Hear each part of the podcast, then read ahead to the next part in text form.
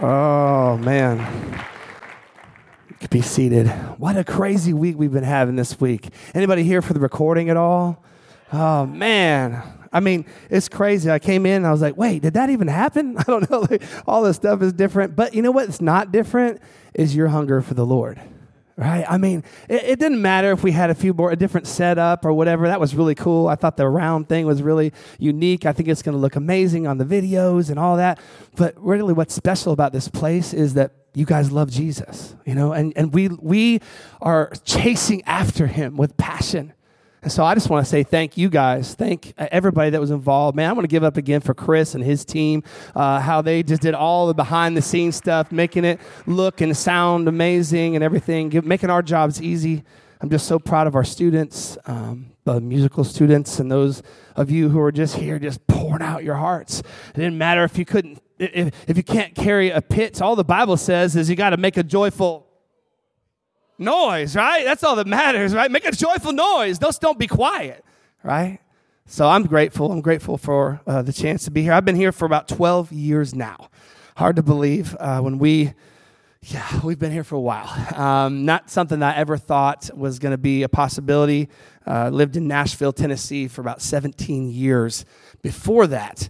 Uh, but then God called us to move to Minneapolis to come and participate in building a beautiful culture here at North Central University and pouring into students. I mean, think about how old you were 12 years ago. Just kids, man, back then, right? Now you're here. Now you're studying. Now you're pursuing the Lord. Now you're asking very difficult questions and trying to find your way. And that's what myself and others are here to do to try to help you uh, to do to be able to follow what the Lord has for you. Uh, I want to give one quick little announcement as well. Uh, I mentioned this a couple last week, but since we have been doing the recording, uh, we also want to let you know there might have been some of you out there thinking to yourself, man, I would love to be a part of that. I play the drums, or I play bass, or I sing, or whatever. How, how do I get involved in the worship live teams? Well, it's good that you asked because we are having auditions, and I don't know, you know, uh, it's possible that Jonathan Thomas is going to audition again I, I could be wrong, but we would give you another look, man. For sure. Have you guys heard this guy sing? He's up here singing, rapping. Come on, man. Both those guys, right? man, it's good stuff. All right. So, but, so we want to make this, you aware of this. Uh, if you are interested, and I will, I will even say this that we need you. All right, you might think to us, ah, oh, there's tons of people out there. Ah, oh, there's lots of people. They don't need me.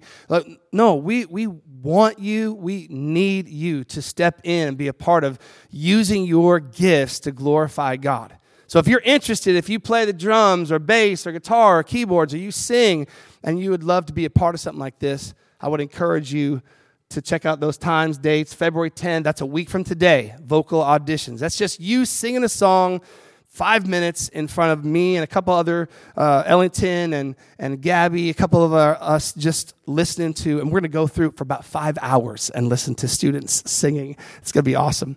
And then we're going to have uh, instrumental auditions on the 15th too. So check those out. Last thing I'll say before we jump into the word is I always got to show a picture of my family. So I've got this picture of my family. And some of you guys, yeah, come on, give it up for my family. All right, thank you. I appreciate that. Appreciate that. Um, some of you know that, uh, I mean, when we moved here 12 years ago, my oldest son, Roman, was seven. And now he's a freshman here at North Central University. I know you love me giving you the attention. Thank you, Roman. I love you, son. it's crazy to think about that. It's crazy to think about that. But uh, so I'm thankful for my family. But I, I come here today with some really, really, really good news for you guys. I, I mean, it's kind of a crazy thought that this is good news. But uh, this is my good news. Let's put it up there on the screen. Sin has lost its power. And you're like, okay, all right, cool. No, I don't think you guys understand what I'm saying here. Look, I said sin has lost its power. Like there's no power in your life. And you're like, well, that seems to be contrary to my experience because it seems like sin is so powerful in my life. And I'm telling you, the Bible is telling you otherwise. It's a pretty simple message today, but I believe it is so important for you today to grab onto this. Now, this isn't the primary message of the gospel, because to me, the primary message of the gospel is that we can be reconciled with the Father, to have relationship with Him. That's the primary message of the gospel. It's not even forgiveness of sins, it's that we can be forgiven so that, somebody say, so that so that we can have fellowship with the Father. So, this is a stepping stone in that because if you believe the opposite of that, then you're going to have a hard time having fellowship with the Father. And you can imagine that the enemy is trying overtime to get you to believe the opposite of that statement that you are stuck in sin, that sin is heavy, that it has power over you. The Bible is very clear. You know these things already, right? I'm not going to probably tell you anything this morning that you don't know. But are you living out what you know? Are you living in what you know? Because the enemy is always trying to get you to live the opposite of what God wants you to live, right? So, look, I'm going to read, this is going to be crazy. I'm actually going to read the whole chapter of Romans 6.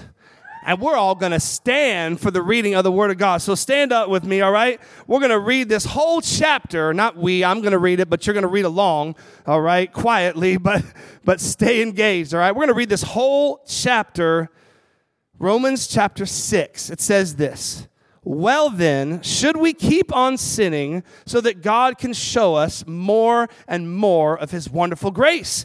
Of course not, Paul says. Since we have died to sin, how can we continue to live in it? Or have you forgotten? Some of us have, and that's okay, but I'm here to remind you. Some of us have forgotten that when we were joined with Christ Jesus in baptism, we joined him in his death. Come on, Word of God. For we died and were buried with Christ by baptism. And just as Christ was raised from the dead by the glorious power of the Father, now we also may live new, somebody say new, new lives. Verse 5 Since we have been united with him in his death, we will also be raised to life as he was. We know that our old sinful selves, our what sinful selves? Our old sinful selves were crucified with Christ so that sin might lose its power in our lives. We are no longer slaves to sin. I'm telling you, I came here to bring some good news right? I, my message today is not about sin, it's about the fact that sin has lost its power, which is good news for us. Verse 7 For when we died with Christ, we were set free. Somebody say, set free. That, I don't, yeah, I don't know about that. Let's say it one more time. Somebody say, set free. Set free. There we go. Okay, that's much better. when we die with Christ, we were set free from the power of sin. And since we died with Christ, we know we will also live with him. We are sure of this. Are we sure? Let's get sure. Let's get sure. Are we sure? We are sure of this because Christ was raised from the dead and he will never die again.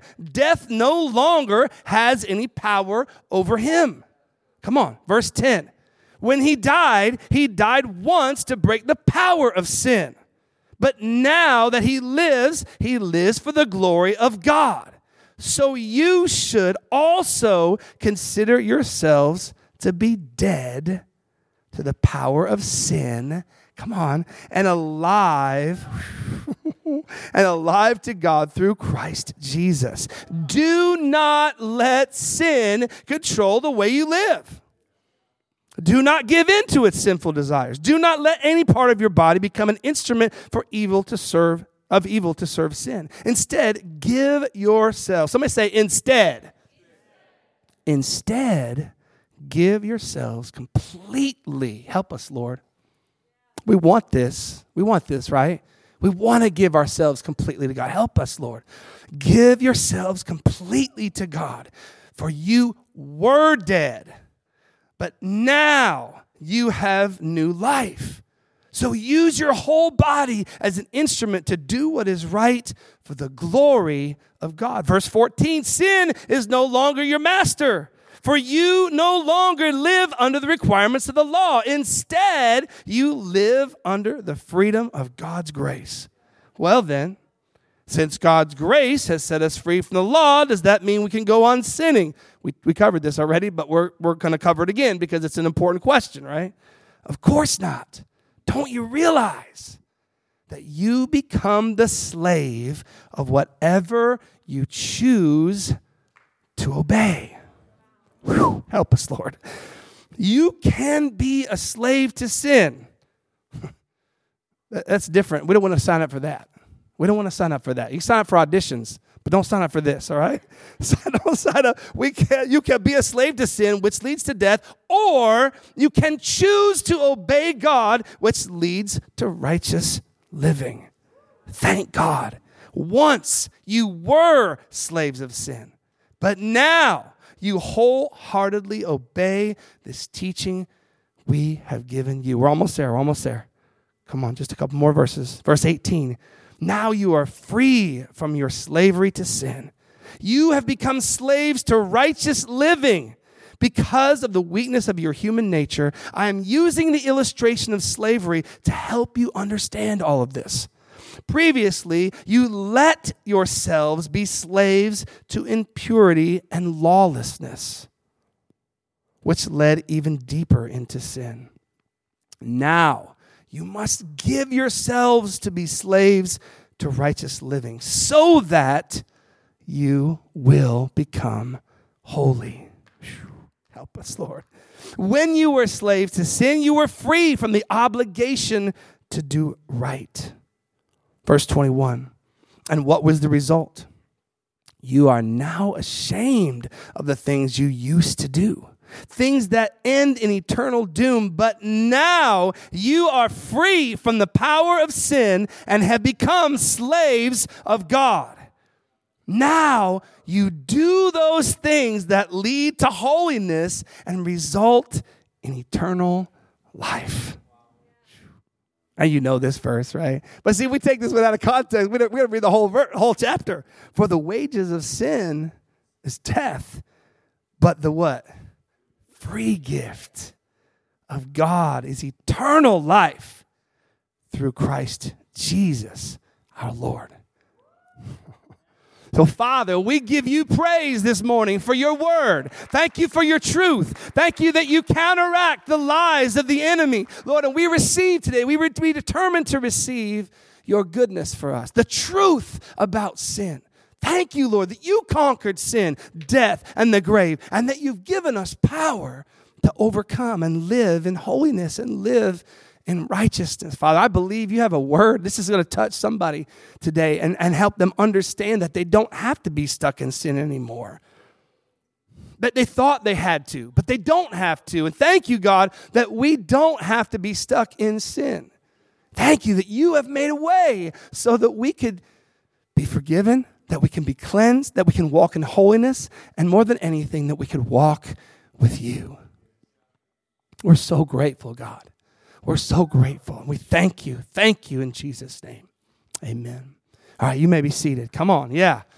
Thank God for his word. Man, how many times we just need to sit down and read it again? You know? I mean, this chapter is, I mean, and again, I don't mean to bring too much attention to my son, but it's one of the reasons that we named him Roman because I love, and I mean, if I had time, we'd go through Romans 6, 7, and 8. Because a lot of misunderstanding about chapter 7 right? Especially, right? It's right in between there where it's talking about sin has lost its power. We get all confused. We think we have to do what we don't want to do, but that's Paul talking about his old, unsaved Jewish self. Okay, that might just mess with you, but you can go back and look at it, all right? Because then in chapter 8, he comes back and revisits and says, No, it's by the Spirit. If you continue to live in sin, you will die. But if by the Spirit you stop sinning and fellowship with God, then you will live. But we're just going to look at chapter 6. I won't even mention chapter 7 or 8. Although I did already. Okay, anyway, so we're just going to go through six highlights, just real quick, uh, from this, this chapter. Number one, we can live new lives. Sounds like that should be on like a poster, you know, with a, an athlete running or something, you know, like we can we can do it. I can do all things through Christ who gives me strength or whatever. But this is it's a pretty basic statement. But I want you to know that. I want you to feel that. I want you to, to, to, to wear that. Say, I can live the new life that Christ has for me. In fact, I should. In fact, I must live the life that Christ has given me. You don't have to live in your old life. There's so many past tense words in this scripture that we looked at. You were your old sinful selves. This is the way you used to live. But some of you, and I'm not, man, we all wrestle, right? But some of us believe that we have to stay stuck in that. But I'm here to tell you the good news that you can be free. Okay? You can live a new life. This is a basic statement, but it's foundational theology for every believer. Right? Of course, we don't have to live new lives, but Jesus has made a way for this. Why ignore that? We just have to decide if we agree with God or not. We know it. Other verses say it, right? Second Corinthians 5:17 says the old is gone and the new has come, right? Your old self is dead now, and your new self is alive through Christ Jesus, through the power of the Spirit, and we can live new lives. Number two, we are no longer slaves to sin. Hey, we said it about 10 times in that verse, but I just want to say it again. We are no longer slaves to sin. Now, I preached a message uh, called The Modern Day Superhero a couple years back and how we have the power of God in us. And we talk about how the Bible tells us that there's this great power exchange that happens. I mean, imagine like when, when we were before Jesus, sin had great power and we had little power, right?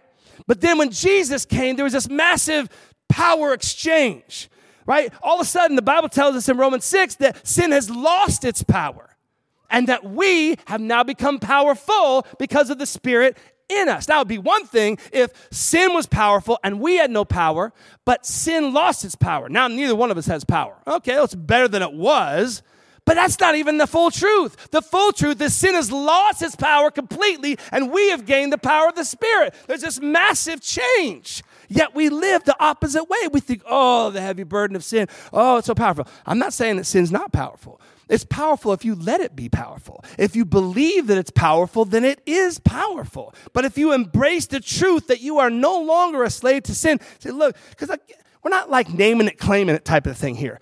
But what you believe does matter. And if you believe that sin has uh, power over you, then surely it does, right?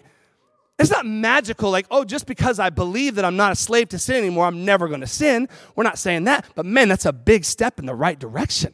You're to have a much harder time living in holiness if you believe that sin has power over you than if you believe it doesn't. Romans 6 2 says, We have literally died to sin, but many of us live like we are still alive to sin and dead to God's power. It reminds me of my little puppy, Shifu. Come on, Roman, you know. Shifu, yes, full name Master Shifu, right? Yes, he's a little Lhasa Apso, little black dude with a little white uh, tuxedo thing going on right here. And I promised myself that I would never get a little dog. Those little dogs that come around and go, you know, just I like I want I want a big dog. I want a big dog. But we ended up getting a small dog. But the thing about Shifu is he's different than a lot of little dogs. Because he has this bark. Like if you came to my house and you rang the doorbell, I'm telling you, man, you would hear I mean, he's coming. He's like this mass. I mean, literally sounds like he's gonna rip. Tell me if I am I wrong. I mean, he sounds like he's gonna rip your throat out. He's coming around the corner, and you know this is the last breath I'm ever gonna breathe because this dog is gonna kill me. And literally, you're looking up, and all of a sudden, this little dog comes up to you, right? He's just like going crazy, and you can see it on people's face when they come to our house. They're like, huh, huh, huh and he, he comes up to you like really vicious, and then all of a sudden he's like, all right, he's good, he's good. And he just sniffs you and he walks away. Bro, this is what I'm telling you. Sin is like that little dog. He got a big, big old bark. but he got no bite.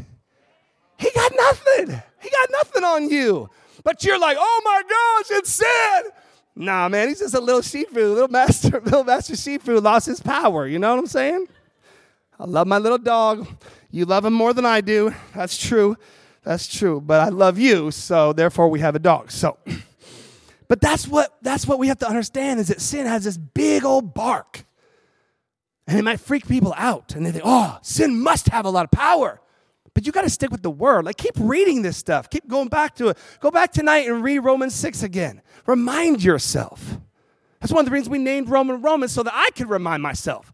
Not just for him, but for me. I want to remember. I don't want to forget that sin, that I'm no longer a slave to sin. Number three, do not let sin control your life. Man, it's amazing the phrasing here. Do not let sin control your life. Verse 11 says, Consider yourselves to be dead to the power of sin and alive to God through Christ Jesus. Interestingly, verse 12 says, Do not let sin control your life. To me, this feels like we have some say in this. You know, and again, I think a big part of it is your belief system. Because if again, if you believe that sin has power, then it's going to have power of your life. So part of our, our understanding is that we just have to change our understanding to match the word of God. We have some say in this. How, how do we have say? Well, Bible tells us we should give ourselves completely to God. Just ask yourself, are you doing that? I'm asking myself. This morning I was prepping for this thing. I'm like, am I doing that? Am I giving myself completely to God? I want to. But that's the instruction. It says, it says if you want to believe the right thing about the Word of God and understand that you can not you can you can keep sin from having control of your life, then part of doing that is giving yourselves completely to God. You can give yourself completely to sin, you can give yourself completely to God, or you can kind of hang out in the middle ground. Very dangerous. And then it also gives us instruction to counteract sin by doing what is right. I mean, like, how am I supposed to do this? Part of the how is just do the right thing. Like, take steps to do the right thing. Serve somebody, love somebody, help somebody, be kind to somebody, walk in purity, choose to follow God, worship God when you don't feel like it. Come to chapel anyways, you know? I mean, just begin to do the things that God has called us to do, and that will create patterns in your life, and that actually counteracts the sin that, in your, that wants to come into your life. Number four, we are slaves to whatever we choose, or we are slaves to whatever we obey. Sin used to be your master, but no more. Your actions of obedience to the, to, the, to a thing dictates your level of bondage to that thing. Think about that. Your actions of obedience to that to a thing dictates your level of bondage to that thing. So you can obey sin, and that means you are a slave to sin. You can obey earthly pleasures, and you're a slave to earthly pleasures. You can obey holiness, and you can be a slave to holiness. Obey kindness, and be a slave to kindness. Number five, give yourself over to righteousness. What does this mean? Die to yourself and completely surrender to righteousness. I love that idea of I can either be in bondage to sin or I can be in bondage to righteousness. Doesn't sound like a very good choice. Like I have to be in bondage one way or the other. But it's like it's a really good thing to be in bondage to righteousness. Like chain me, bind me, whatever it is. Change me to kindness, love, change me to Christ. We are a slave to whatever we obey. So give yourself over to righteousness. Number six, do what leads to holiness and eternal life. So that's verse 22. This is the one thing, like the Israelites, the Israelites tried really hard, but they didn't have what we have. They had to try in their own power. But that we have the blood of Jesus and the power of the Spirit of God to change our lives to give us what they did not have. That's why Jesus came. we understand that we need Him. But that with Him, we can do what leads to holiness and eternal life. Three quick hows on this. God always provides a way out in temptation. These are, these are verses we just have to keep in front of ourselves, right? 1 Corinthians 10 13. So many, so many times we don't remember that there are two doors. There's door A, it's temptation, and then there's always a door B. Because the Bible tells us here, 1 Corinthians 10 13, that He will show you a way out so that you can, so that you can endure. So there's always that door B. So I start praying. I'm like, Lord, show me the door B. Help me to turn to door B. It's there. You always provide a way out. So the way out is always there. The temptation is not the sin. Everyone's tempted. Jesus was tempted. Being tempted is not sin, but giving in to temptation is sin. So there's always a way out. I praise you, Lord. We praise you that there is a way out. You always give us a way out. Number two, run and resist. 1 Corinthians 6:18 tells us, hey, some people try to resist sexual sin, but the Bible tells us that we should run, or in some translations, it says flee. flee sexual immorality, flee from sexual sin, run. So we resist the devil and he will flee, but we need to run from sexual sin. Don't try to resist, just run. Run and resist. Number three, and this is where it all ends right here by the Spirit. Romans 8. Therefore, dear brothers and sisters, you have no obligation to do what your simple nature urges you to do. Just receive that. Just receive that. You have no obligation. No one's forcing you. You are not controlled by sin any longer. Sin has lost its power. For if you live by its dictates, you will die. But if through the power of the Spirit, Come on, man. this is what makes the difference the power of the Spirit in our lives. I cannot be holy. I cannot resist and run from sin. I cannot overcome without the Spirit of God, but by the Spirit. But if through the power of the Spirit you put to death the deeds of your sinful nature, you will live. It's as if some of us, can we stand all over this place? It's as if some of us are still sitting in a prison with the door wide open and the keys in your hand, and you're still just hanging out in that prison, believing that the door is locked and shut and yet you can't get out. But I'm here to tell you today, but by the word of God, the door is wide open and you can get up and you can walk out. Now, chapel is done now what I want to do, if you have time, would love to just take a couple minutes and allow us to make the walk from your seat to the altar. The statement that's saying, now you're not saying, hey, I'm caught up in this great sin. We all have sinned and fall short of the glory of God.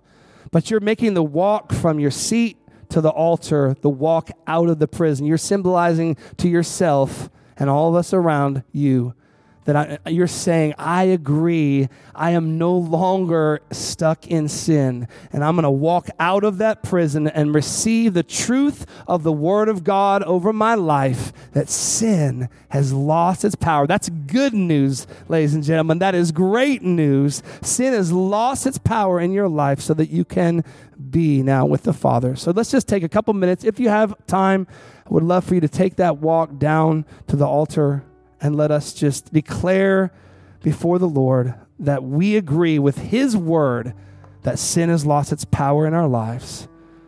Thank you, Jesus.